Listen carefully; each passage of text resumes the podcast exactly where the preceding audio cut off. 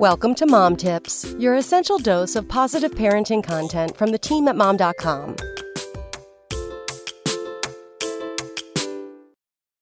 The days, weeks, and months after having a baby are some of the most delicate of our lives as moms.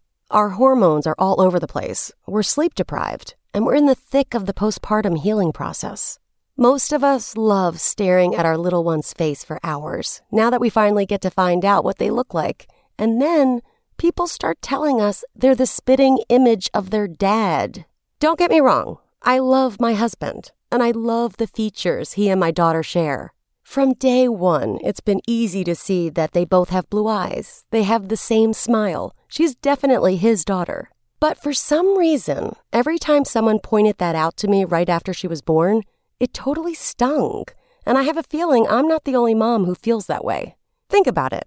We spent nine months growing this baby, nine months that have likely been filled with nausea, back pain, and adorable yet painful kicks to our ribs. And then we gave birth to them. Before that baby was born, we did all the work, and now they're here.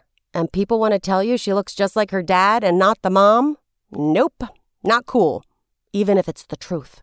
D N A is a funny thing, and it's impossible to tell how it'll mix before a baby is born.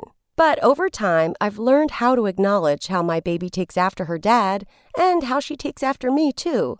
She has my hair color, my face shape, and my love of animals. That stubbornness? Yeah, that's all dad. As my daughter's gotten older, she's become more of a perfect mix of both of us. It's not just the way she looks. The personality traits she's inherited are coming out in her, too. And in the moments where she totally reminds me of her dad, I smile. Want to do a new mom a favor? Tell her how beautiful her baby is and how she looks just like her. Tell her she's doing a great job. And then buy her some coffee. Her gratitude will be never ending. Come back tomorrow for more mom tips.